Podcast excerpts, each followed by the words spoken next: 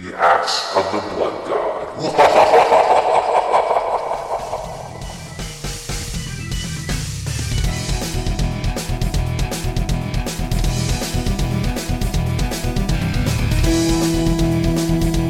Welcome to another episode of Axe of the Blood God, US Gamers official RPG podcast. I'm your host, Kat Bailey. With me, as always, my lovely co host, Nadia Oxford. Hello, everybody. I have come down from Mario Town to talk to you all. Yes, we've been playing a lot of games. Yesterday was the day when all of the reviews dropped. Three major reviews in one day. Armageddon. Nadia, Nadia got to review Mario Odyssey, which was pretty wicked. I bet that was stressful, though. It was a little bit stressful, but not nearly as stressful for our poor guides people. Holy moly. Oh my gosh, poor Tom having to hunt down all of those moons. I think there's 900, last I heard, something like That's that. I insane. believe it. It's like all the Koroks in Breath of the Wild. It's Yes, like, really, how many Koroks are in this game? And then you find them all and you get a turd. yeah, I, I think that's Nintendo just trolling you. That's totally a troll. It's the funniest troll in a long time, frankly. I think I, I, I think I said that my uh, my girlfriend, her only goal in Breath of the Wild is to find the Koroks, all of the Koroks. She is a real completionist. Holy crow. It's not just that it's a matter of being a completionist; it's that she finds sort of peace in these mm-hmm. repetitive actions where I'm like, screw grinding, Yeah. screw this boring crap.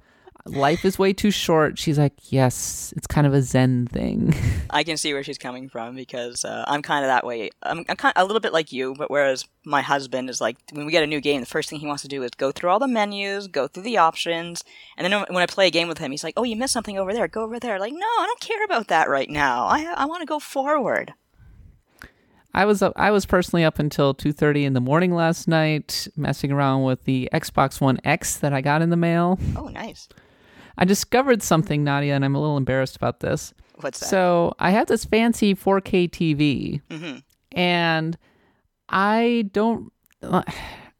It's really hard to set up HDR and everything properly because if you just switch to HDR, you don't automatically get really nice colors. It'll just go really dark. really? Yeah, and so you're kind of going, what the heck? So you'll spend a lot of time going through videos, hmm. going through forums, looking for the optimal settings on your TV so it's just right, getting the lighting perfect.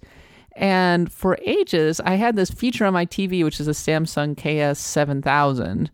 I hmm. had it set to HDR plus because I was like, well, you obviously have to have this on to be able to make it be in HDR, right? Right. No, you don't want that on. It's an HDR emulator. Oh. Yes. That enhances regular images to HDR. Oh, jeez. Yeah, you want to put in a whole different set of like things. And so I was like, what? These are hard nowadays. They are. It's total hard mode. Also, every game now has its own set of HDR calibration Yeah, I noticed that. that you definitely want to go in and fiddle with. But Mm-hmm. by 2:30 in the morning, I was like, "Yes, yes, it's perfect. It's optimal. The the brightness is just right and the white levels. Yes." And then you're like, I'm going to bed. yeah, I was like, "Cool." So now what? Maybe I should play some of these games. I better go to bed. Speaking of other games that I'm playing right now, I I never thought this would happen, Nadia, and in a way I kind of fought tooth and nail against it. Mm-hmm. But I have to it has to be said. I'm kind of hooked on Destiny 2. Yeah. it got its claws into you. It got its claws in Damn me. wizard on the moon again. Gosh darn it. Uh it's a really good game. It is. I I don't no cynicism. Wow. I it is beautiful. Mhm. Uh, it has some of the best just environments that I've seen. They're so colorful. I I love the terrain and everything. The the gunplay feels amazing. It Yeah, does. I was actually thinking today about how much uh, just even the weight behind a certain attack can really kind of make or break a game for me. Just yes. if you have a, a, repetitive action that's just kind of fun or, or therapeutic to execute, that can that can really make a game a favorite for me. It's probably why I love Castlevania 4 so much. there's so much that goes into it. It's not just it's everything from the way the explosion looks, like how big it is, to Satisfying the rumble that goes through your controller Yeah. to the sound effect. And if you don't get all of those elements right, it's just not that fun to use. Oh, and how the enemy reacts too. That's a big Uh-huh. one. So, I mean, you feel so awesome all the time in Destiny 2. And it does such a good job of it's like Diablo 3 in that it just keeps feeding you loot, right? There's Yeah. that key, constant progression. Well, congratulations, I suppose, on your awakening. I, I don't know what to call it. I don't know. uh, I've seen a lot of people who finish the game complaining about the lack of endgame content, which reminds Right. me a lot of all the complaints in MMORPGs. Mm-hmm. And I'm just not the kind of person who will sit there and obsess over everything with endgame. right, right. What I'm going to do is I'm going to play through the campaign, which psh, I'm not even paying attention to the story. I don't care. Like some stuff is happening.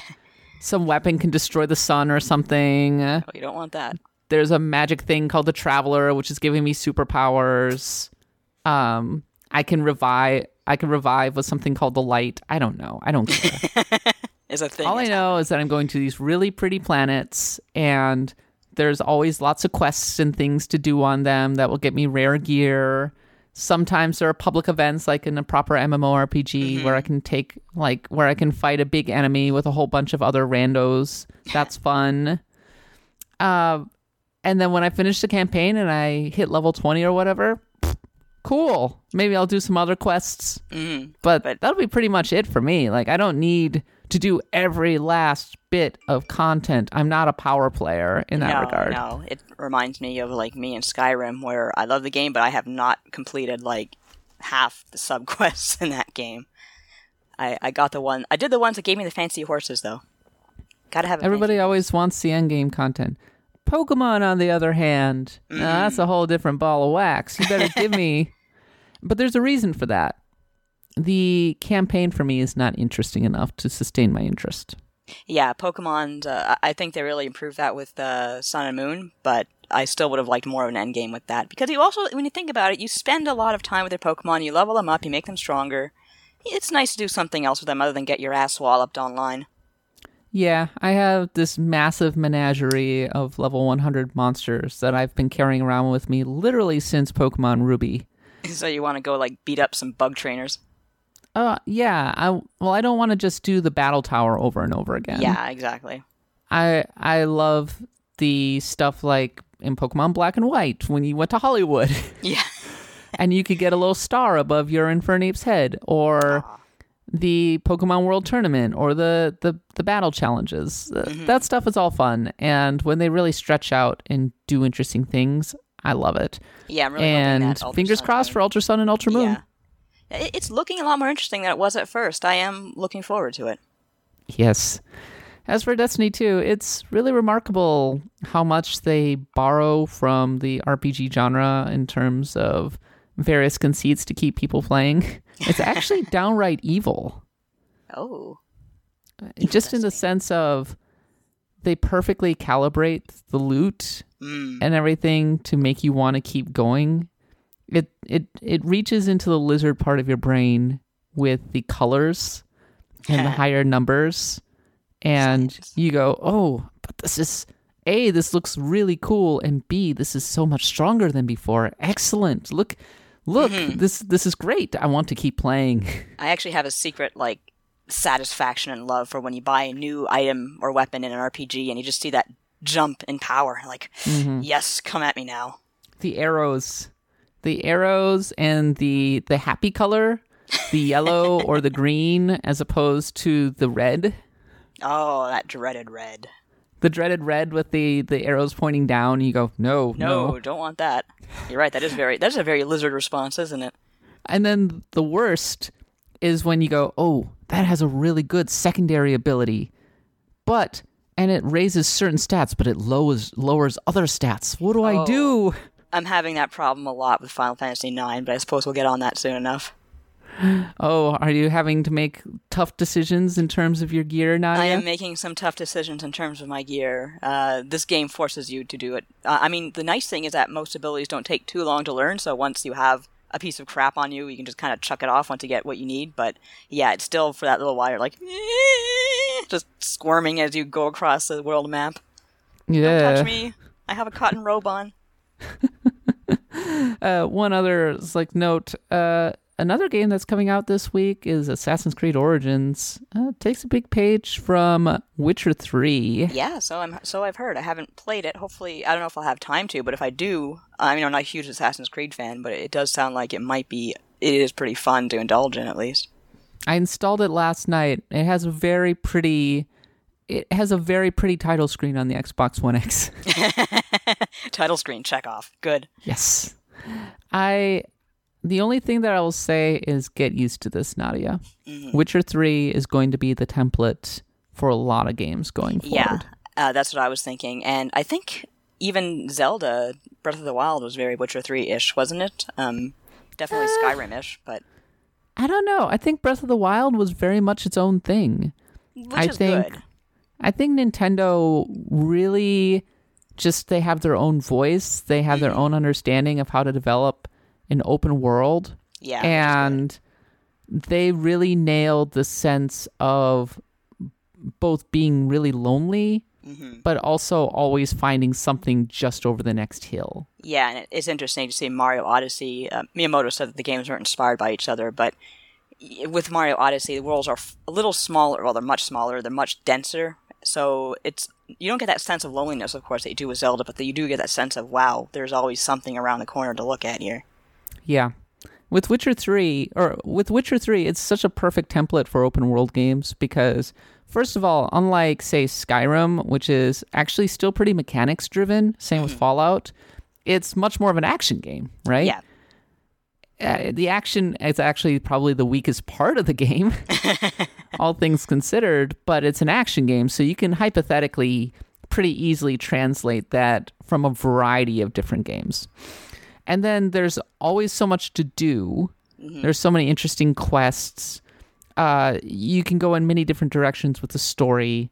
And of course, because it's so big, it just automatically keeps you engaged in everything. And it has that loop mechanic of course, the old loot mechanic. The good old loot mechanic. So it makes it's a no-brainer for them to put this into Assassin's Creed. Yeah, The thing that I'm kind of wondering is it's I played some AC Origins. It's gorgeous. Mm-hmm. Beautiful. Combat's okay, not too bad. But and this is a thing that Horizon Zero Dawn also struggled with in my opinion. Side quests no good. Maybe not good. Maybe it's less a matter of not being good and more rote and mechanical. Yeah, you know that was a problem with Syndicate, which is uh, a game that I I did like actually quite a bit. I think I really liked the characters, I really liked the setting, but the side quests were very template driven. Yes, it's they're very rote, and very mechanical. The sense of they're just being put in to be content. We need content. We need to fill the spreadsheet that says we have X number of side quests per area, and we have a Mm-hmm. template so that we can churn these out as fast as humanly possible. Yeah, so you punch ten faces and move on. Yeah, Assassin's Creed Origins tries to copy some of what Witcher 3 does because you have like the assassin abilities and you can turn on detective vision, you can see the little blood stains, and you climb up the thing to hit the little prompt and then you keep going, right? And then you kill the guy at the end. Witcher 3 the side quests were brilliant because none of them they rarely felt like they were throwaways Right. they felt like main quests unto themselves. They were usually had a really interesting story to tell. They had a beginning, a middle, and a climax. Mm-hmm. They they had their own little arc, right? Right, which you weren't important. just doing busy work to get the reward. They had a climax. yeah. And uh just doing the little quests in Witcher 3 were a pleasure unto themselves. And I respect what they did with that so, so much. And I really feel like these Me Too AAA games that are trying to capture the magic of The Witcher, they just don't get that part. Yeah, that tends to happen. I mean, we're seeing. I think we've talked about this in the past about how uh, developers, AAA publishers, they see a, an, an idea that really catches on. They say we can do that, and they kind of miss the point of what makes it so attractive to people. And as you say, The Witcher Three is a good example of that because, uh, yeah, you do kind of need those side quests that are fulfilling, that that contribute to the main storyline, that contribute to your character development, not just like, hey, go clean up this alley. Okay, great, thanks. So much of game development now is practically an assembly line. uh, Exactly. because you Which have literally literally hundreds upon hundreds of people. Maybe I, I think Assassin's Creed had well in excess of 500 uh, wow. 500 developers or something like that and in in that case and you're trying to hit certain deadlines and milestones and you're just churning out assets and everything and i am i don't remember how big cd projekt red is. I, I danny o'dwyer did a really great making of the witcher uh, um, video s- documentary series which is absolutely worth watching. But by the way uh, I- if i'm not mistaken witcher th- the original witcher might be uh, 10 years old uh, today? Uh, yeah, I don't know if it's today exactly, but it's around that uh, around that time, I suppose. Yeah. around that time yeah. It came I out at it in the end of october yes you told me that story That's a great story. Those poor guys are just like off in the corner somewhere. That's why I'm so happy for them. uh, but it, it came out almost exactly a decade ago and nobody would have guessed that it would become i would argue the game of the generation at this point but It's definitely like one of those rare games that, as you say, influences everything around it and changes things. Sure. Yeah, I was just reading a story today.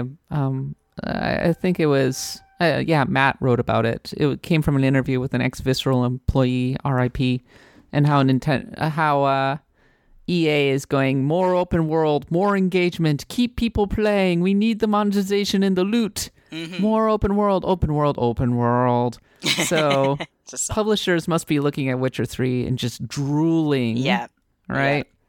We're entering a period at post Breath of the Wild and post Witcher 3 where developers are just going for sheer scale. They just want to Yeah. overwhelm you with that things. huge world. But even though the thing about Zelda is that there's always something to see and to do, and as you say, Witcher Three is the same case, and Skyrim was for its time was extremely interesting too. Was, there was nothing like it. But uh, I guess I'm satisfied as I long like as I get. I like Skyrim because it's my own fan fiction game. I'm writing my Exactly. own fan fiction. you are living a fan fiction. yeah. Yeah, I, I really enjoy that fact that thing about it too. Me So I'm gonna play some.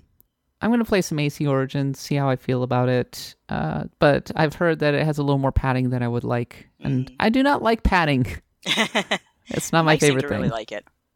Mike is an Assassin's Creed nut. He is. He's, he's nuts about Assassin's Creed, and and that's fine. There are people, out, many people out there who know what they want out of Assassin's Creed, and um, I think we talked on the the flagship podcast about uh, how Syndicate was a good game, but it was a victim of Unity and the bad press that that game got for being such a shoddy piece of crap.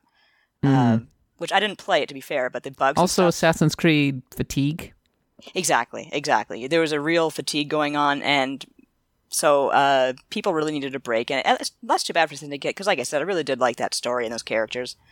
Uh, but yeah, I guess um, from what I can tell with Assassin's Creed Origins, yes, it is more Assassin's Creed, but Ubisoft really kind of took the time to to give it a, a little bit more polished, really build it up. Uh, you can make friends with hippopotamuses, hippopotami. Yes. yes, I, I was getting chased by a lot of hippopotami. They're very, very aggressive animals. I don't think people real. A lot of people don't realize they actually are the most dangerous animals on Earth. The solution to everything in AC Origins is hippopotami, lions. I was on the middle of a boat on the on the Nile, and I was taking it over and tossing people into the ocean, and there was a lion cage there, and I was like, eh, open the lion cage, watch the lions have some fun, and I was like, well, the lion owns this boat now. It's Life with Pi, the sequel, the lion, yes, exactly. or prequel, I guess, given the time period. okay, well, go check out our review of AC Origins and Super Mario Odyssey and Wolfenstein and all of that good mm, stuff There's plenty over on the website. Okay, one more thing before we move into the next ish- editions of our reports, Nadia, Shin Megami Tensei 5 Yeah. coming to the Nintendo Switch.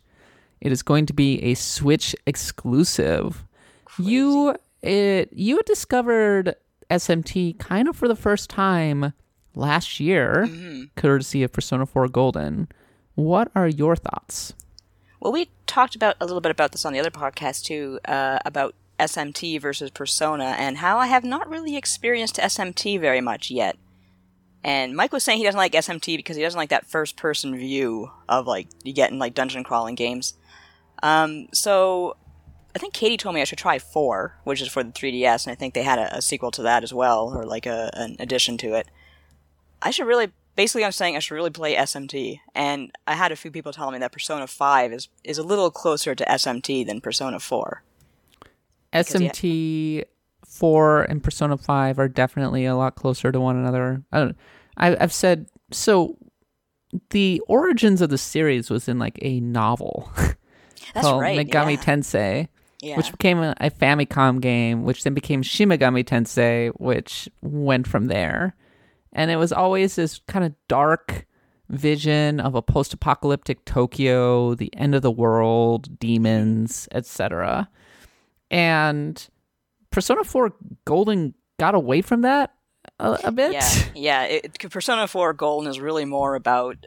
Well, we'll put it this way. I was really kind of struck by the difference between Persona 4 and 5 in Mm. terms of the personas. In 4, you have you collect the cards. You don't interact with the personas. Whereas in 5, you have to negotiate with the demons and talk to them and and get them over to your side. They seem more like characters, whereas they're literally just cards in Persona 4. So Persona 4 was really more about the friendship and the mystery and and all that, and 5 was more about the more a little bit more about the demonic elements of the series. We talked a little bit about this with SMT4 Apocalypse, but uh, the thing with SMT4, oh, first of all, the aesthetics are pretty weird because the main character, it begins with this main character in like Samurai Town. uh, it's he's kind of in this fanciful Edo era Japan, right? Yeah. and then he goes through a a tunnel and into post-apocalyptic Tokyo. Like you do. Uh, cyberpunk post-apocalyptic Tokyo.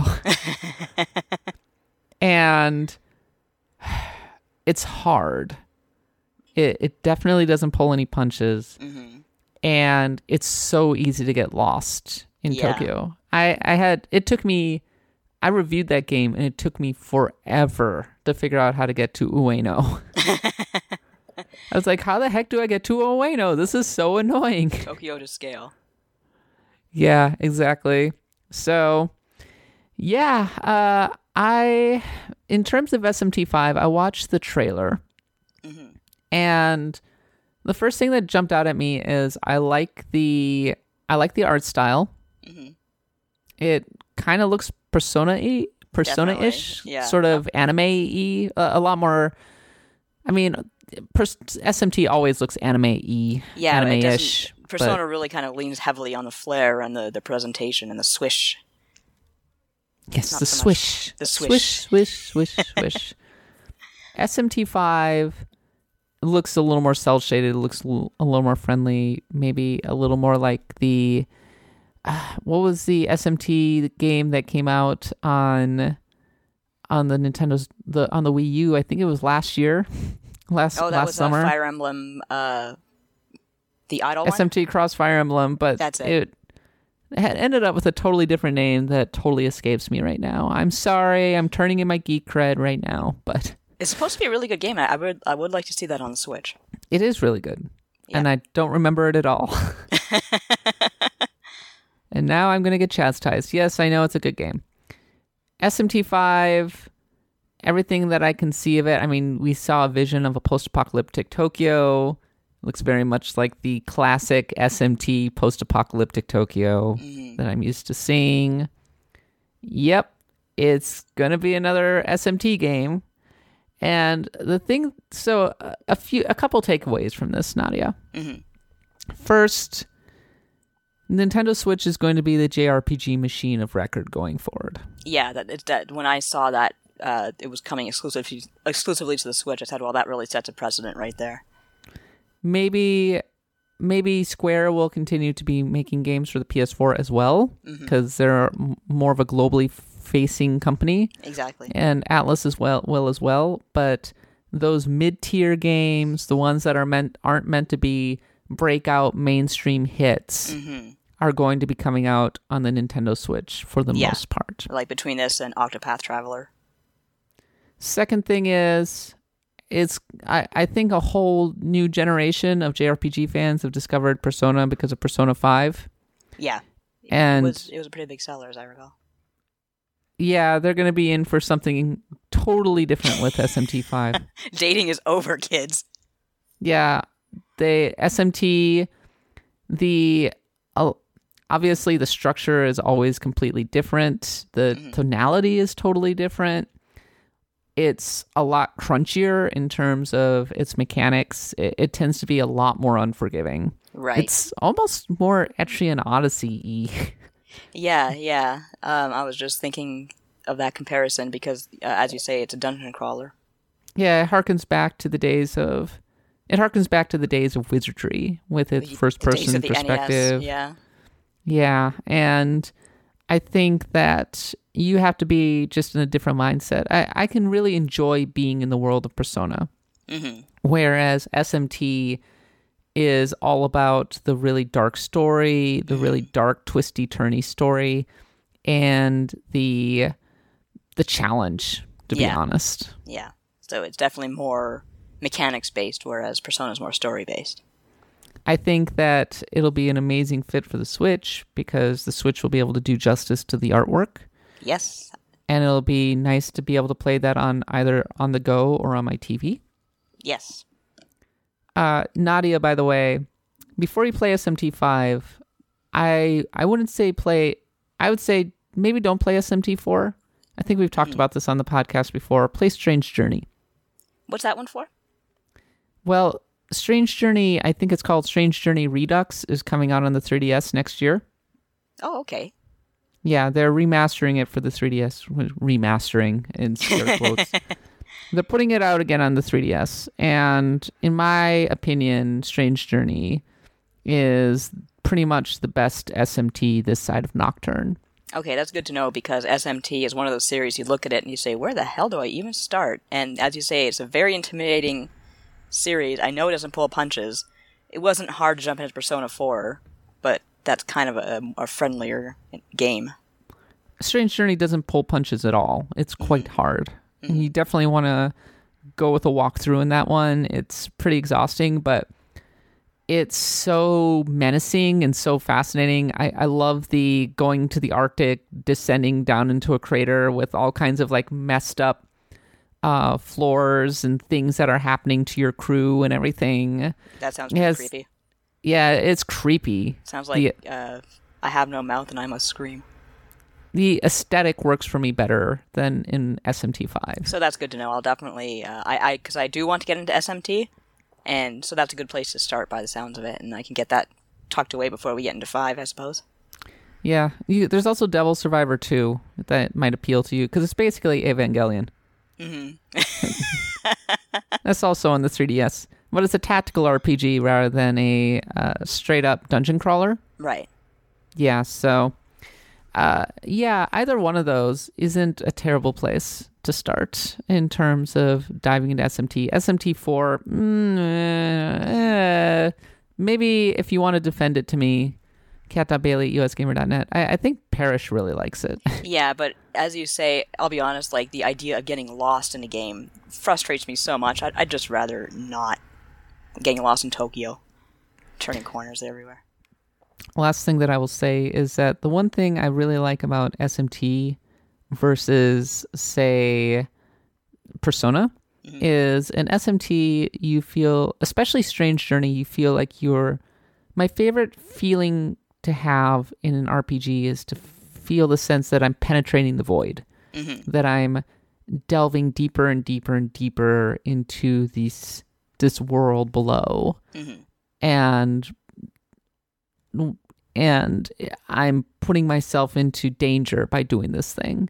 and there are great rewards the further I go, but greater danger. Right. And that feeling of getting to the very bottom and winning and then emerging back into the light and breathing a sigh of relief. Victorious. SMT Strange Journey has that to a degree uh, as you're exploring each floor and then getting back to your ship. Mm-hmm. And Destiny 2 actually also has that as well because a lot of its major kind of dungeon areas starts you in an open area, a big open area filled with sunlight and beautiful areas. And then you start going and delving deeper and deeper and deeper into a cave or a ship or just something. And it really conveys that sense of delving into the deep. And Yeah, I, I actually kind of like that that feeling. That's probably why I'm so into the, the SteamWorld Dig games. yes, That's a very satisfying feeling. it's a feeling that goes back to uh, Diablo, and it goes even further back to the old roguelikes of like Angband and Moria and that kind of thing. Uh, and Etrian Odyssey, which we discussed last week, does it Yeah, I was, I was well. just thinking I need to start playing that now that I'm done with Mario. Well, I'm not Yes. done with Mario, but I've tucked away the ending. Speaking of Etrian Odyssey 5, uh, sorry for no Jeremy Parish this week. We were going to have him on, but he uh, had a family emergency, alas. Well, best of luck to him. Well, maybe next time. Oh, and before we move on, I Portland Gaming Retro Retro Gaming Expo got a couple of really awesome things. I got some Oh, wicked right, Final. Fantasy art. Really? What'd you get? Uh, it's three postcards, uh, three little art prints that are the the size of about the size of a postcard. Uh huh. That one is of a black mage with a a fireball, uh, with the the fi- you know you know what I'm talking about the fireball guy. Uh, one is a red mage with uh, a Tonberry, looking at a sign that says either magic or melee. Melee, of course. And the last one is a white mage with a hammer, uh, staring at a cactuar.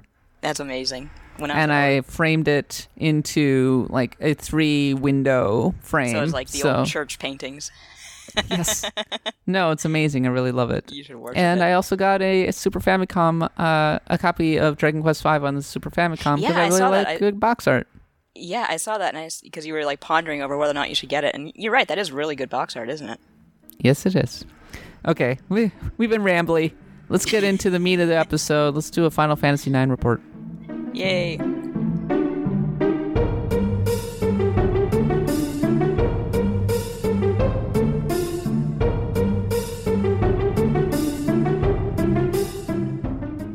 So, uh, since I was playing a lot of Mario Odyssey this week for obvious reasons, I didn't get like hours and hours in, but it's fine because I stumbled across a couple of important story points. First of all, I met dwarves.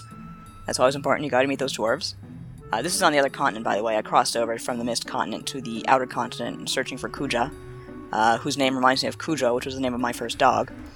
Uh, but yeah, I went into the the dwarf fortress. Uh, strange enough, these aren't dwarves that live underground. They actually live above ground, and they're they're sun worshippers of, of a sort, or nature worshippers rather. But they still say rally ho. They don't say lally ho. It's rally ho.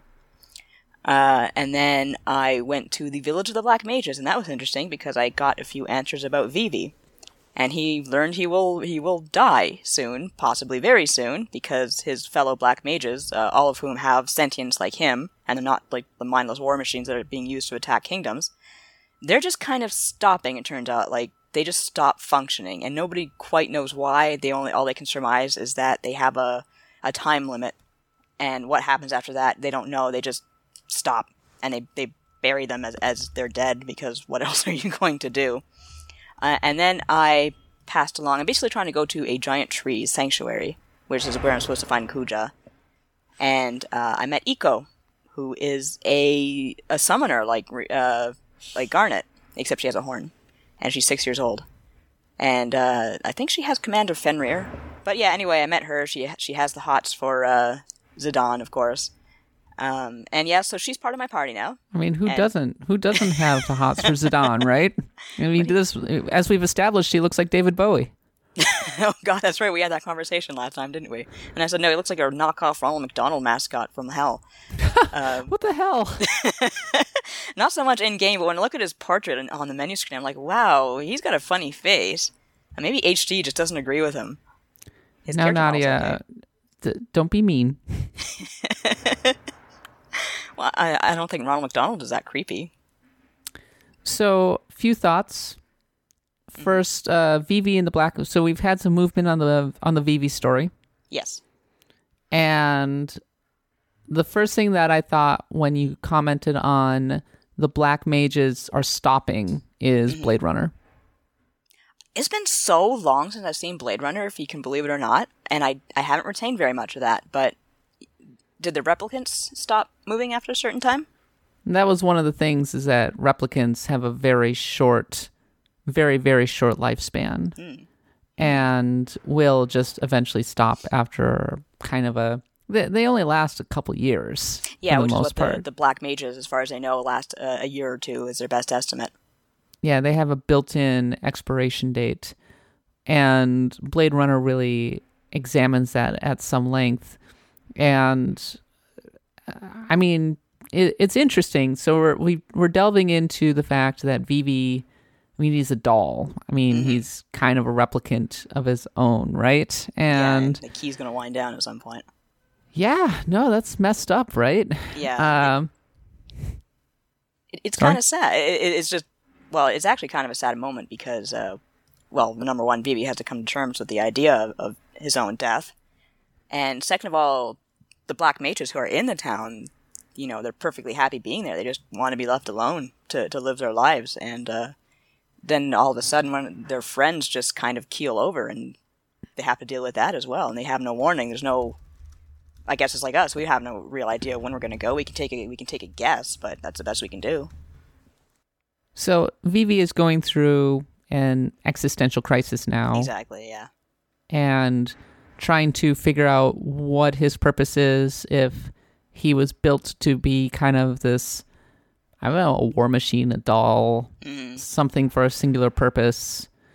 And it reminds me of the Rick and Morty joke where it's a, th- a great throwaway gag, but it's really dark and where Rick creates a little robot I know this one.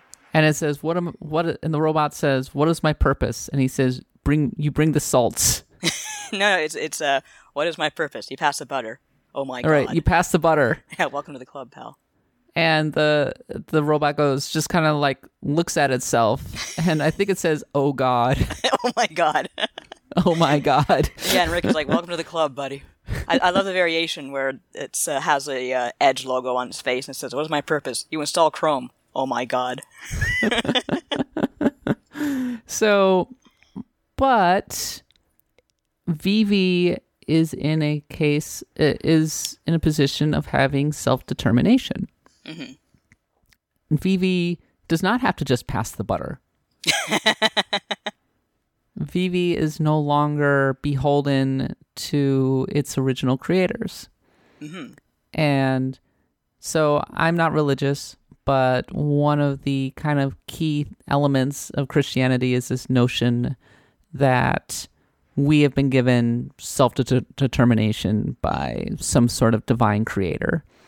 And from this point on, we're free to succeed or fail or mess up kind of on our own merits. And that's a blessing, right? Yeah, yeah, and Vivi is kind of looking at he at uh, what happened, why he was created, and wondering what the deeper meaning is. And Vivi, there is no deeper meaning. yeah. he You're kinda- here now. You have free will and self determination. You can do what you want to do. You can mm-hmm. set your own destiny. Maybe you won't last that long, but that's fine. There is no deeper meaning. There's no deeper meaning for us either No, the the co- the cosmos are chaotic, are pure chaos. We are tiny specks in the grand scheme of the universe. We're just trying to make our way through. Mm-hmm. There's no greater meaning. No, pretty. It, I guess it depends on your outlook, but yeah, that's. I don't want to say I'm a nihilist because I'm not. But there's a certain. I I actually kind of find a certain comfort in in that, just knowing that. Well, there's there is a there is an element of chaos out there. Maybe we're here for a reason. I don't know. I can't tell you either way. All I know is uh, I want to play more Super Mario Odyssey. I take comfort in it because I know that I am. I'm- Things can happen crazy things can happen, bad luck can happen, good luck can happen, but I am more or less in charge of my own destiny at this point. Mm, destiny. To go play you should now. go play more Destiny. That's your destiny So- to play more Destiny. But I can also understand, of course, if you find out that you've literally been created for a thing, hmm right? And suddenly, and, and you're just another, you're number 98 out of Yeah. 500 Yeah. in the in the factory. You're just just a machine. You were created for one thing. Uh, that could be a little bit mind uh, mind bleepery right going on right there. Yeah, especially since the other black mages that Vivi meets, they all they all call themselves by numbers and each other by numbers, and he's the only one with a name. So it's not like we have all the answers about Vivi. Like, why is he separate from these people? Why is why did he have a quote unquote grandpa who raised him? Why does he have a name? So we got to still get into all that. Is there another character like Vivi in another Final Fantasy who kind of goes through the same things? And I, I don't mean like being a, a robot or having existential crises, but I'm trying to think of another character in Final Fantasy who goes who goes quite that deep. I suppose Cloud, Cloud Because- kind of does. because Cloud is going, wait, what? I'm not actually a soldier. Yeah, Cloud has to build an, uh, an identity for himself after kind of being traumatized. I always found him kind of an interesting character for that reason, but I think Vivi's quest to find himself is a little more straightforward, which is fine. But it's true. I think there are definite parallels there. When you say that Cloud has to build an identity for himself and eventually get to the point where he's comfortable enough in his own skin to say, let's mosey, Vivi has to get Vivi has to get to that point as well. Yeah, and to his credit, I think he's getting there because uh, I left the village of the Black Mages. The other party, the other party members thought he was going to stay, maybe, but he was like, "No, I want to get out there. I want to see what the world's like, and I want to tell the other Black Mages what it's like because they all want to know." Yeah, go Vivi. You're a good Black Mage. Thank you for joining me. I, I did like the bit where Vivi notices the black mage merchant and Vivi's like, what? There's also a, a scene uh, where uh, Vivi is kind of talking to uh, Zidane about the meaning of life, and Zidane's like, "You know what I do when I'm confused? Like, basically piss, take a piss under the moon." so let's talk about the dwarves really quickly. Yes. So the dwarves obviously introduced back in the original Final Fantasy. They said rally ho. Uh, rally ho was apparently lally ho in the original Japanese, but was translated to rally ho for some reason, which might be kind of like tally ho. It's, it's very confusing. Did they say rally ho or lally ho or anything like that in the first Final Fantasy game? Because I do not remember that at all. Though that's all they say in the first Final Fantasy is rally ho. like that's the joke. So you can interpret that however the hell you want, I guess. dwarves uh we don't think of them as being a big part of final fantasy now but they were definitely a big part of the original kind of earlier games mm-hmm. they were in the dwarven hollows in final fantasy 3 Right. which the localized version that came out on the ds is when they started saying lally-ho there's the dwarves castle and the city of Tomra in the underworld in final fantasy IV. I think that's where I first saw the the, the lally ho. In fact, they play a pretty big role in Final Fantasy IV because it's the dwarves' tanks show up to battle the giant of Babil. Yeah, because they basically the underground is a big part of Final Fantasy IV, and that's where they live. And they don't they can't comprehend what the sea is, which I always thought was funny. Also, they have porn. Yes, they do. They the dwarves like porn apparently. Yes, they have the. And apparently, Cecil is partial to it. Time to kink shame uh, Cecil, I suppose. But yeah, there's the lustful lally ho. It's called. You can find it in the pub. Yes, he Not in the SNES version. They cut it out of that one. needed, and it's needed too to obtain the reach augment. Reach, huh? It's found in the dwarven castle, and apparently, it's in the uh, it's in the after years as well. Yeah, there's several copies in the after years, and there's I can't remember what the quest was, but there these are hard to obtain friggin' porn mags, and you find them, and it gives you something. I forget what it was, but I do know that you can lose one if you're uh, Porom. Was it Porom or Palom? Who's the boy magician? I think it's Palom. if you're Palom, you have a you take on this apprentice who's uh, a new character. I can't remember her name, but she's kind of sweet. She's studying to be one of the uh, Torian like clerics. And if you if you basically pick up the porn mag in front of her, she'll throw it out. And I think you lose it for good if she does that. In Final Fantasy V, uh, Final Fantasy V was their last appearance before FF9.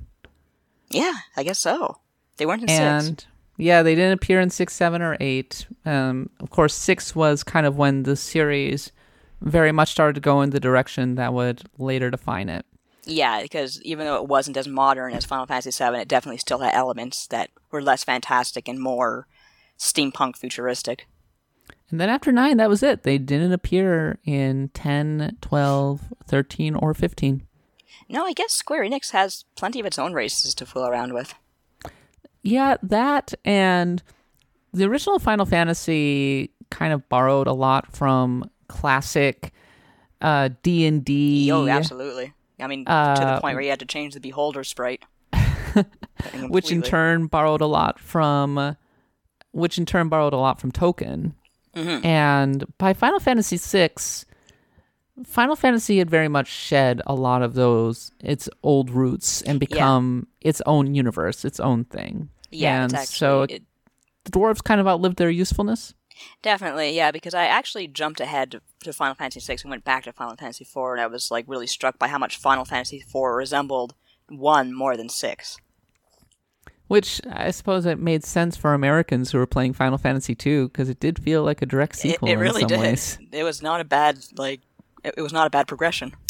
No, absolutely not. So, yeah, so you, I mean, the rat. Let's be honest, the dwarves in Final Fantasy IX, they're just a reference. They Oh, they're totally a reference, and they're very Scottish.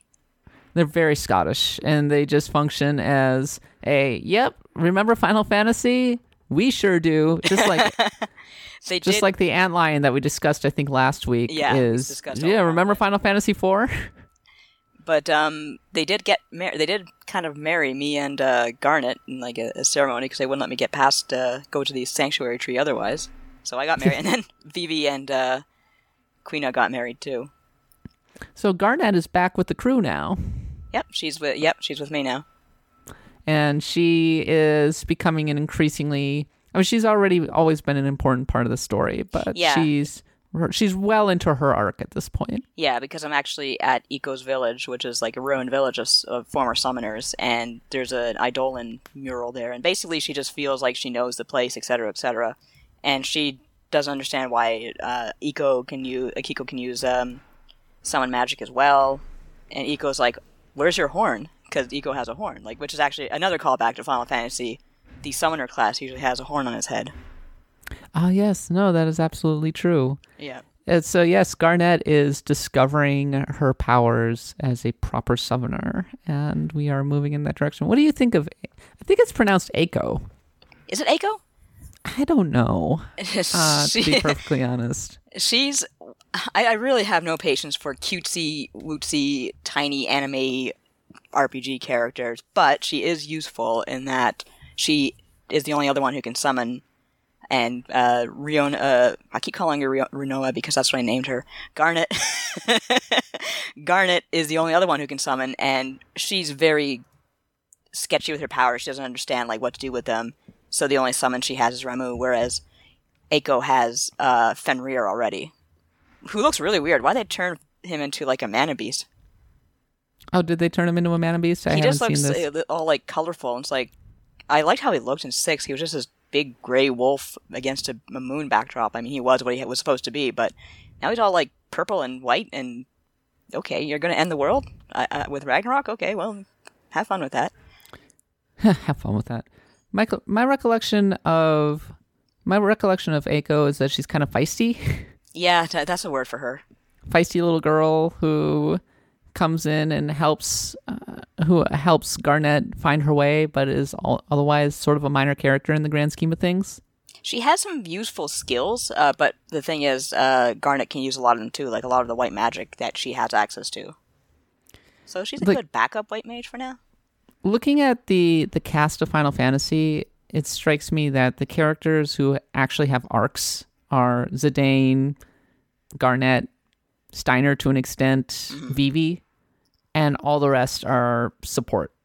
Yeah, like they kind of get a mention because like uh, there's a small thing going on with uh, Freya and her, I guess, Very small. boyfriend.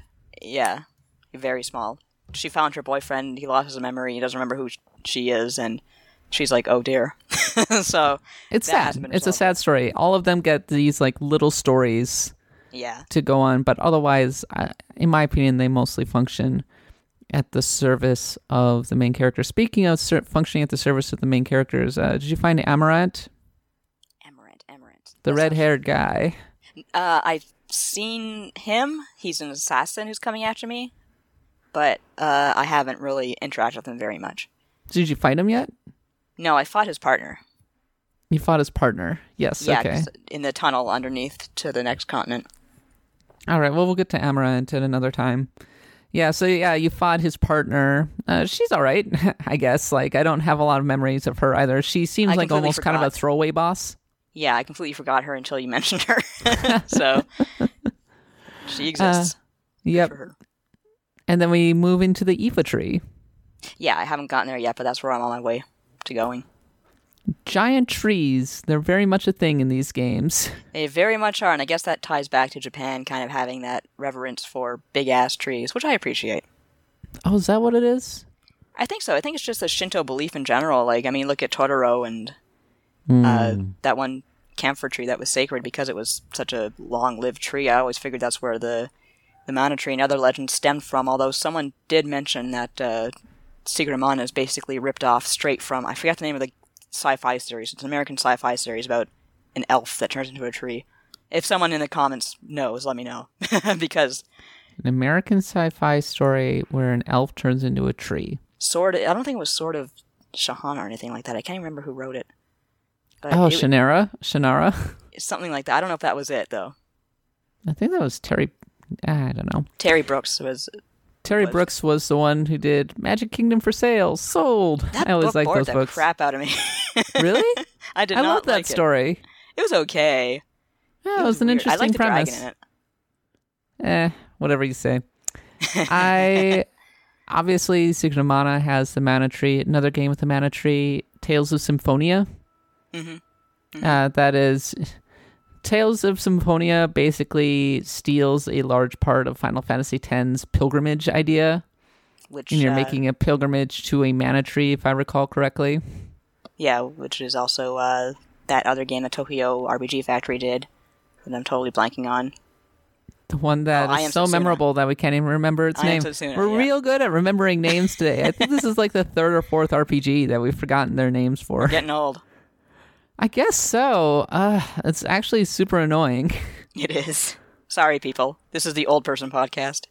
Be patient with I'm us. old. There are wolves after me. All right. Uh, final thoughts on Final Fantasy IX. Any more observations?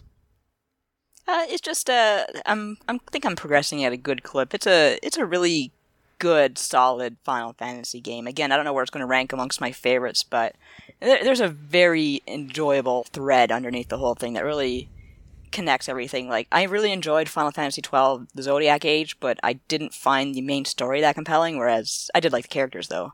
Whereas I find nine a little more engaging in terms of its battle system, its music, its uh, its graphics are nice for the time. So yeah, I, I'm enjoying myself. What more can you ask? And we're getting to the end of disc two now. Oh, are we? How many other? Four? There are four discs, but the fourth disc is basically wrapping up. Mm-hmm. I feel like I still have a long way to go, but maybe I'm wrong. Yeah, you have a fair amount to go. Yeah. Okay, so it's not like Final Fantasy VII, which front-loaded everything on disc one. No, no, definitely not. Disc one, two, and three all. It's a pretty meaty RPG, all things considered. Mm-hmm, But disc four is very much like this is the final level. Get ready. all right, You'll know. you'll know. All right, moving on to the Secret of Mana report. Hooray. Okay. So, uh, girlfriend and I had a chance to play some Secret of Mana, and we didn't get that far, all things considered, but we did beat the witch. Yeah, that's So- really cool. That's the hardest part in the, of the whole game, as far as I'm concerned. Yes. So the last time we talked, we uh, we had just gotten the axe, and so we picked it up again. We headed out. Uh, we restocked ourselves, and we headed back into the haunted forest. And uh, some fairly basic, uh, some fairly basic uh, dungeon crawling going on with this, Yeah. slashing through things, working our way toward the witch's castle. Eventually, make it into the witch's castle. And the witch's castle has, I don't know, possessed chairs and things like that. That's right. fight Those stupid folder chairs. not particularly difficult or packed or anything like that. Uh, just fighting your way through it. And then eventually you get to the witch who sends Dyluck away to somebody else, Thanatos. Thanatos. Somebody named Thanatos. And it's like, okay. And oh, by the way, she sicks her pet, Spikey, on you. Oh yes, she does. And okay. I guess we should start with how cheap Spikey is.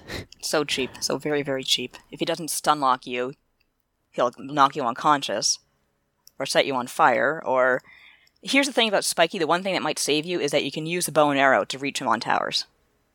So the first thing that happened, so we get in, we're like, all right, time to fight Spikey. We died like immediately. Oh yeah. And I'm just like, what? and then we tried again and we died again. And I was like, okay, there must be some trick that we're missing here. And so I just look it up and it says, I look it up in a walkthrough and it says, Spikey is cheap. Spikey will set you on fire. Spikey will do this and that. You can basically just have to outlast him. And I'm like, good. Oh, that's excellent. All right. That's All good right. game design right there. So here's here's what we ended up doing. We went down to the bottom of the screen together, mm-hmm. where Spikey couldn't really easily get to us because Oh. it seems like his abilities have a maximum range. He could set us on fire still. Ah. He just wasn't setting us on fire as much. and if he jumped at us, we had a little more warning Right. because you're you're the, the the arena is this kind of narrow area, mm-hmm. And there are towers on either side yeah. and Spikey will jump up on these towers and be kind of hard to reach. And so Spikey was doing that, and then he, if he's on one of these parapets, he'll set you on fire, which is annoying Oh yes. with his ability, which is no miss. Like there's no way to avoid no, it, never misses. Uh, except maybe when you're a little higher level, you might get out of it. But for now, no. It does absurd amounts of damage. I did, that is not good boss design. I'm sorry. No, it's absolutely not very I, I 100% agree with that. That's something I brought up in my SNES classic review of the game. It's just such an oddly placed boss fight because, yes, there are other bosses that are hard to reach, but you can take them out easy with magic. And I don't know if you, when you're on fire, did you ever use uh, medical herbs to, to put yourself out? uh, to wake ourselves up from being unconscious. No, to, you can use a medical herb if you're on fire. To, don't ask me how it works, but if you're if you're Oh. on fire, you can use an herb to to clear it up. Of course, you'll run out really fast because he does it all the freaking time. But Oh, I didn't know that. keep in mind. Well, of Yeah, you- okay. Why would you? It's a stupid. It's a stupid connection, but it works. I, I didn't even think about that. All I knew was that if I got set on fire, I was going to be losing a lot of health really fast. mm-hmm, mm-hmm, mm-hmm. So tick, basically, we did outlast them. We we stocked up on candies. We stocked up on chocolates. Yum. Yeah, yeah, choc- candy and chocolate, breakfast of champions. uh, heal you every time. And we got some. We invested in some water of life, like the cup of life. Cup of wishes, I think they called it. couple of wishes and basically just tried to ration it as much as possible while also doing damage. Mm-hmm. And eventually we were able to kill Spikey, but it was a pretty. I don't like any boss encounter that takes agency out of a player's hands. Yeah. Where you're just totally at the mercy of them. It's like, oh, yep, this is always going to hit, and this is always going to knock me unconscious. And this happened with the stupid werewolves, too. Yeah, again, once you're higher level, stuff like that happens a lot less. And I think there are. Here's the thing about Secret of Mana too is that the wrist items that you equip, most of them have bonuses that keep you from like certain status ailments. So that's always good to know. But the game doesn't tell you that. You have to I look it up on a walkthrough. So we beat Spikey. That was good. Uh, we, the witch was like, "Oh, I'm good now." Yeah. and we're like, wait, wait a minute. Shouldn't you go to jail? You can't Nope, just nope. say that you're good now. You you did a lot of damage here, lady. And gives you the whip. and she gives me I got a whip. I was like, "Hey, Emily, go with the whip." And she's like, "Really?" And I'm like, "Yeah, trust me." And she's like, "Yeah, I really like the whip." yeah, it's a good weapon. The whip is a really good weapon because uh, I remember hearing somewhere that the whip is pretty good. So I was like, "Yeah, take the whip, take the whip." Mhm. And we went and we head back to Undine, I think Mm-hmm. their name is, and got magic. Yes, uh, I think it's Luca who who is the friend of Undine, and yeah, you meet Undine. You save her from that uh, that big vor fetish thing. A little. Oh no, it was a little lizard, the biting lizard. yes. horrible. Oh God, right. Yes, I did that. That was a weird boss battle. Yeah, we it just suddenly appears and we're like okay and we start hacking at it and it wasn't a hard boss battle per se it was just matter mostly a matter of continuing to stun it Mm-hmm. we were just trading back and forth hit hit hit Yeah. hit hit hit and i was like man this thing is really taking a lot of damage i wonder Yeah, if this they're- is a boss or something and then it died and i was like oh oh okay so this is the thing i'm supposed to kill oh, cool mission accomplished. it's it's so nondescript I just remember it starts off as like kind of a a tadpole thing, and you beat it up, and it turns into that like lizard with the long tongue that eats you. Yes, yes. It, it starts off as very unassuming. Mm-hmm. Just kind of hops around. Yeah, and so now we got magic. Uh, accessing the magic is actually kind of annoying because you have to go into menus rather than being able to just, I don't know, activate it. Yeah, the uh, iOS uh, remake and also the new one that's the new remake that's coming out. You have hot. Can't really call them hotkeys technically, but you have basically one button setups where you can access the m- magic immediately. I think I'll talk about more more about this when I get to the next Secret of Mana report because I'll have a chance to play with it some more. But it mm. strikes me that it's a weird fit for a action RPG because it's really slows down the pace. Yeah, Because No, if you're I- having I- to go into menus to use the magic, like all of a sudden, the whole dynamic of the battles completely changes. Oh, trust me, I know. That's why I usually save magic for bosses. Sounds about right, and you, you don't really need magic for the most part against basic enemies. No, I could definitely see magic being very uh the girl's cure Prim's cure spell. That's very important. That one, yeah, you'll use that one a lot. I will say that it pays to sometimes level up magic to level one or two because the more you use a magic spell, it'll level it'll level up. And one of the bosses coming up, uh, once you get the, uh, yeah, you already have Undine's freeze spell. One of the bosses coming up is very vulnerable to fire, and uh, so having that level up by level or two is will really do a lot of extra damage to him. Do I level up the magic by using it a lot? Yeah, like it levels up as you use it. So you would just like kind of go beat up an enemy with it, and uh, maybe go back to an inn, sleep. There's there's fairy walnuts that restore your uh, MP, but they're pretty expensive at this point in the game. I think only Nico sells them. Okay, that's good to know. Mhm. So let's talk about Sprite really quickly. so I don't know if Sprite has a name. We just called it Sprite. And Yeah, I, I named mine Sprite when I was a kid. Emil, uh, uh, my girlfriend continues to insist on calling it uh, a girl. And she's like, no, look at that hair. It's, it's like so pretty. Definitely It's a girl. and I'm like, mm, I'm not going to assume this thing's gender because I think it's a guy. Uh, I remember reading somewhere that it's a guy, so I wouldn't necessarily assume it's a girl. But I thought that the sprite was a girl, so now I've just decided that sprite doesn't have a gender. Sprite is sprite. Sprite actually, I've heard, is referred to as a gender neutral pronoun in uh, Japan. Aha! So But sprite really does have really pretty hair. Sprite so has very pretty hair. so when we got sprite for the first time, sprite had a boomerang, and I could not figure out how to use sprite. Uh, sprite kind of followed our party and didn't do anything, and then died. Sounds like, life. almost immediately. And being dead meant I had to spend money to revive it. Mm-hmm. And because it wasn't doing anything, I was going, hmm, this is a problem. well, until I figure this problem out, I think I'm just going to leave you dead Aw, poor because he kept dying too fast. Yeah, that's understandable. Uh, so Sprite followed us around as a ghost for quite a while. because when a character dies in Secret of Mana, it says Sprite sees the Reaper. Yeah, and you see the little cute little Reaper above him. And if all of them die at once, they're dead. Yes, But I finally figured it out, Nadia. the action grid, eh? Action grid. But here's the kicker, and this is so stupid.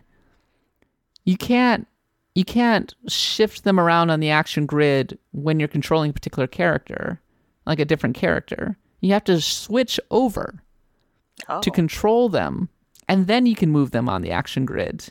that's weird. I didn't know you had to do that. I thought you just like just selected their menu. Nope. If you if you go into the action grid from your own character, you will only see yourself. Huh? That's Which- weird.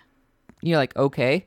'Cause I thought, So like they had like an a separate action grid icon on their individual men on their individual ring menus, but I don't know. I maybe they do.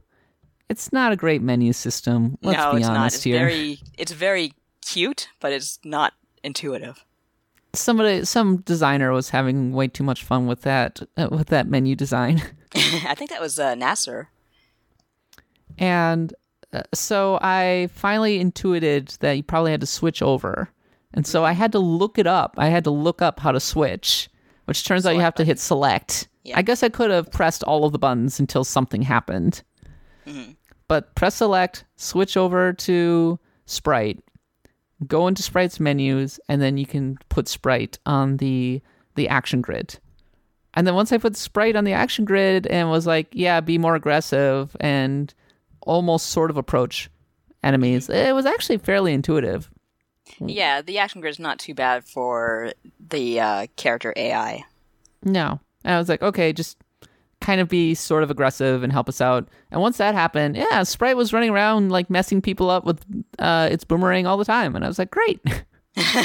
How about like I think Sprite starts at level one, which really doesn't help. So you, you got to build them up. yeah, you have to really build up Sprite. But Sprite build up grew pretty quickly, to be perfectly honest. And uh, with me and my girlfriend kind of being at the front line, um, Yeah. she, her using her whip, me with the sword. Uh, she has really great reach with that thing. Exactly. Yeah. and I can come in and finish off with the sword, and then Sprite can kind of hang back and mess things up with the boomerang. It works out really well. We have a good system going on. Everything works now. Good to hear. In terms of the story, the story is pretty mm, not that interesting. Does it get better? Yeah, yeah, it's it's definitely not like the most robust story in history. Um, I like the characters. I like Prim. I, I like how she's the one going after her boyfriend instead of vice versa. Um, you find out more about uh, the other characters, so you do find things out about them. And but it's not like we're not talking about like Final Fantasy VI here.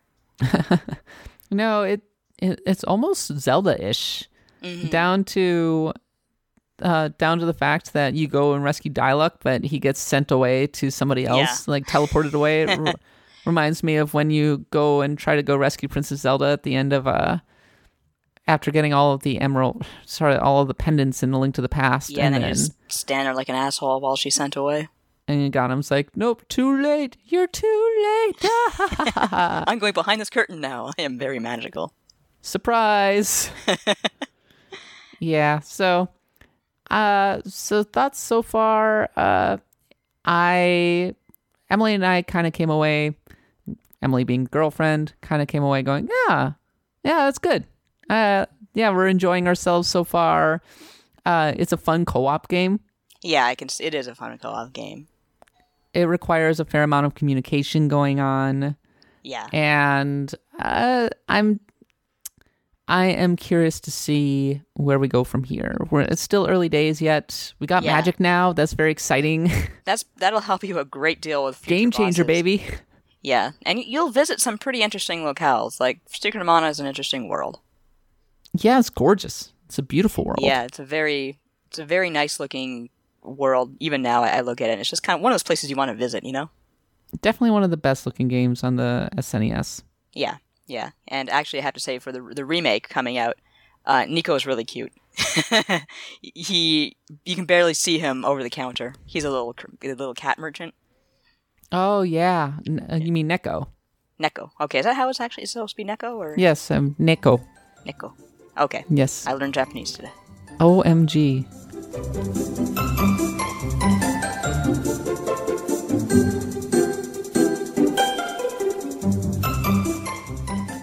All right, Nadia, as usual, we go through the comments and react in this segment of the podcast, except I didn't put up podcast notes last week because I, well, basically, I edited the podcast and I had to leave immediately. I Oh, had right. Yeah.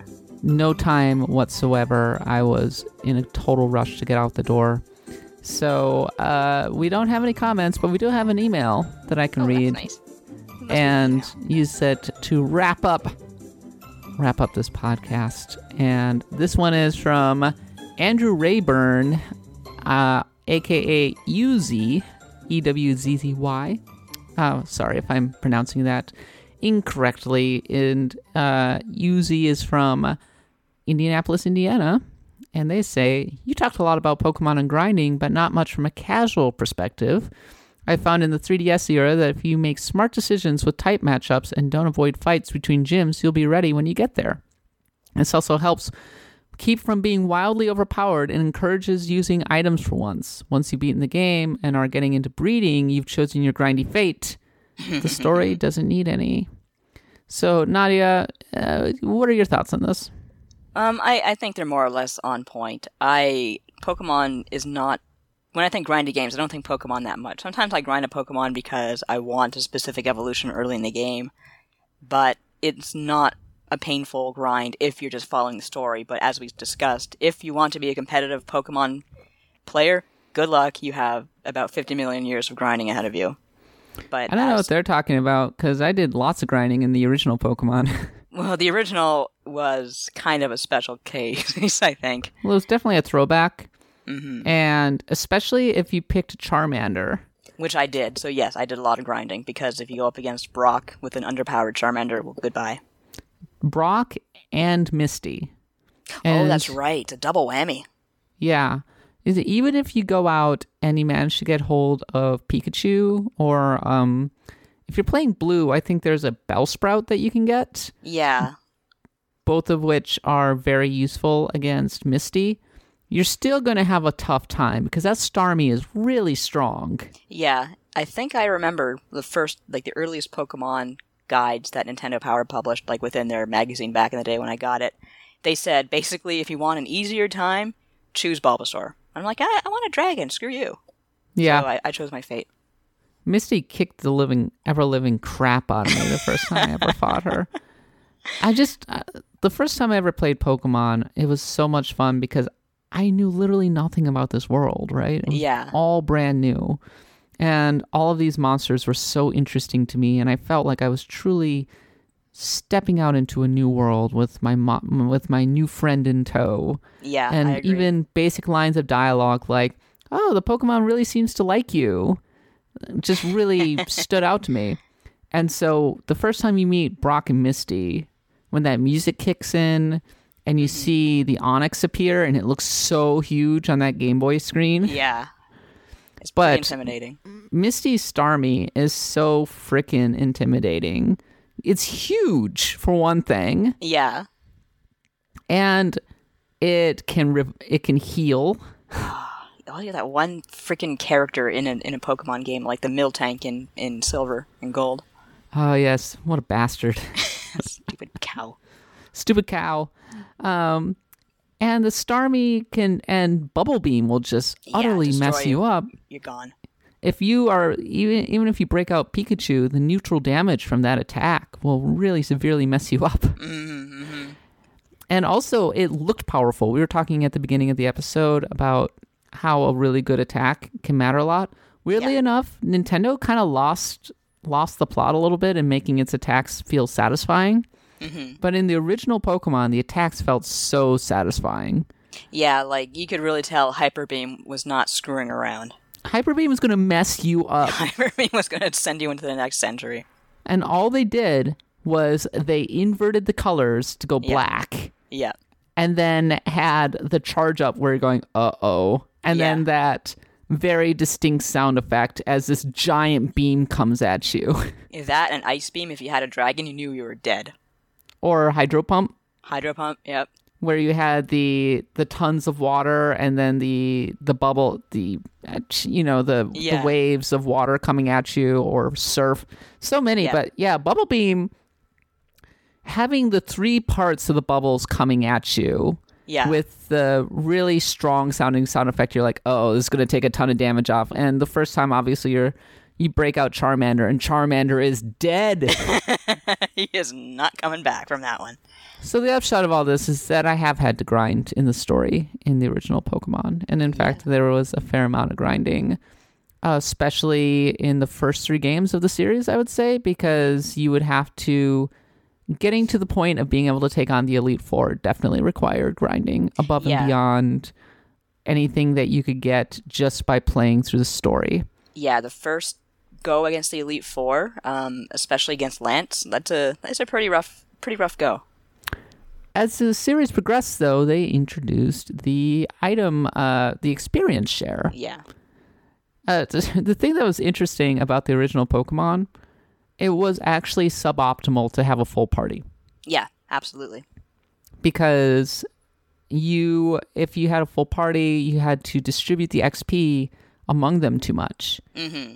And as a consequence, it was much better to carry three at most, Mm-hmm. three that can carry that could cover all of the elemental weaknesses, and then you could beat the game. Yeah. But alternatively, you could do just fine with just Blastoise. you could totally just make it through the entirety of the game, no problem at all. That's what my friend did. He got an abnormally strong Blastoise, blew through the game, no problem. I'm just picturing him getting like this like big muscly Squirtle from Professor Oak. Like, oh, okay, um, yeah, I'm gonna raise this. the, the best he got was um, he had an HM slave, probably like a, a Rattata, maybe something to fly with, and Blastoise. Done. Blastoise will mess you up. Man. But they got a lot smarter with the design as time went on. They encouraged you, they found ways to encourage you to have a full party. Yeah. And X Experience Share really helped with the grinding. Uh, so, to their credit, when it came to the main story, Nintendo got a lot smarter and a lot more forgiving. Uh, yeah. Taking on the Elite Four is still kind of a pain if you don't do a little, at least a little bit of grinding. Yeah, like I do have to say, um, in Sun and Moon, I found myself for the first time in many years struggling a little bit against the Elite Four. Yeah, it definitely is encourages you to go do some side quests. Mm-hmm, Which side quests are often the substitute for grinding, where the game kind of goes, okay, you've done enough. Now go over here and do some side quests to get your level up because you're you're you're blowing through this game too quick. Uh, strangely enough, though, Pokemon Sun and Moon has some pretty good stories to their side quests. Like I love the Eevee side quest. Mm, that's that what was you were done saying. really well. Like I, like I was saying earlier in the episode, a good RPG, a good side quest needs to have an interesting arc. hmm And that did. That had a really interesting arc. Destiny 2 deliberately gates your progress in the story. Uh, make you go do to continue on in the story where I am, you have to be at least a level 11 and you have to have a power level, and it recommends a power level of 120. Mm-hmm. And if you just are playing straight through story modes and not really doing much else, chances are you'll be like level 10 with a power level of like 110 or something like that. Right. And so you have to go and do some side stuff before continuing onward through the story, which, eh, whatever.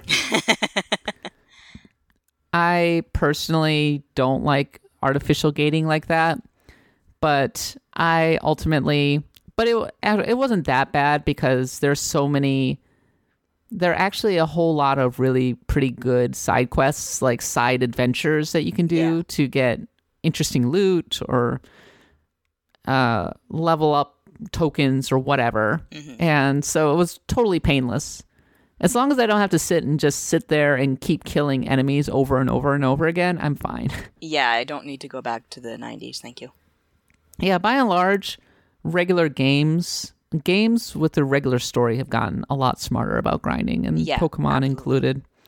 I just kind of resent that. Well, as I said in my article, I, I think that grinding it, it annoys the heck out of me that grinding is treated as this kind of crutch uh, to make up for shortfalls in content, like at the end game of Destiny, or just a, as a way to, well, even worse, get you to monetize. Oh yeah, yeah. That's the real evil right there.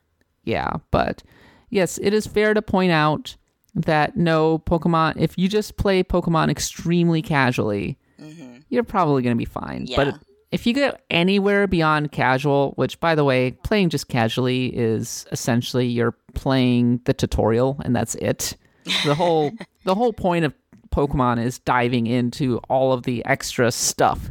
And that can take on many different forms. You can do the fun side quests. You can try and catch them all. Oh yeah. You can uh, breed.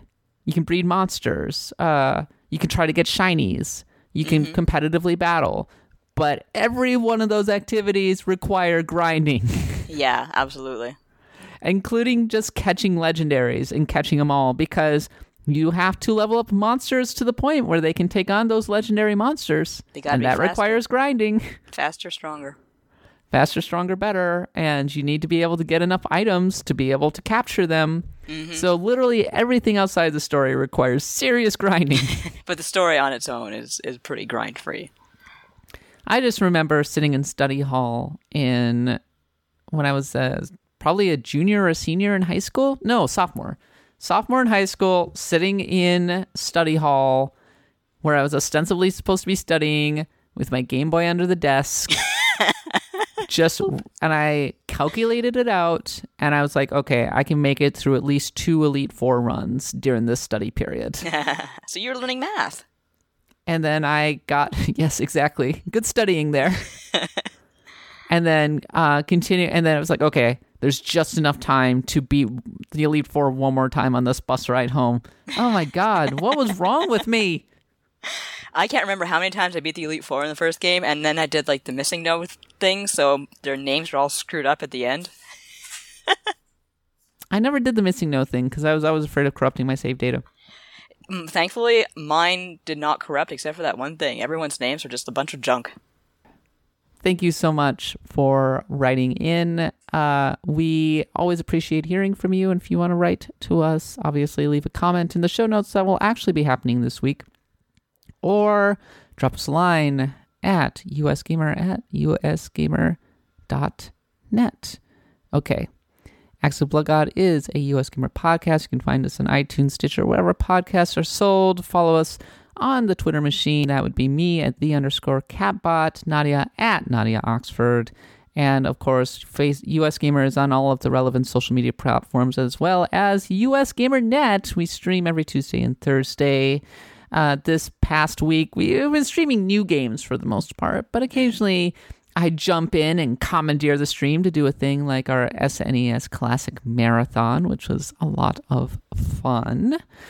And of course, uh, yeah, and always make sure to write into us. Nadia, you're on the flagship podcast. What did you talk about last week?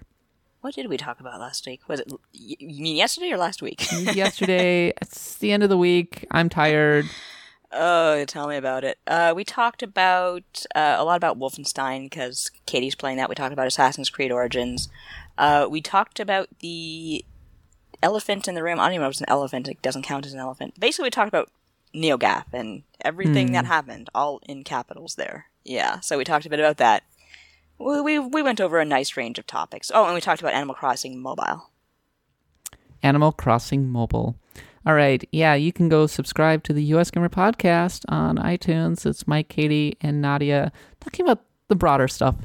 Mm-hmm. And it's more news focused, but it's a, it's a good, fun podcast with good uh, chemistry between the hosts. Okay. We'll be back as usual, as always, next Friday to talk about more RPGs, more Final Fantasy IX report, more Secret of Mana report, and all of the other things. Until then, I've been Kat Bailey for Naughty myself. Thanks for listening, and until next time, happy adventuring.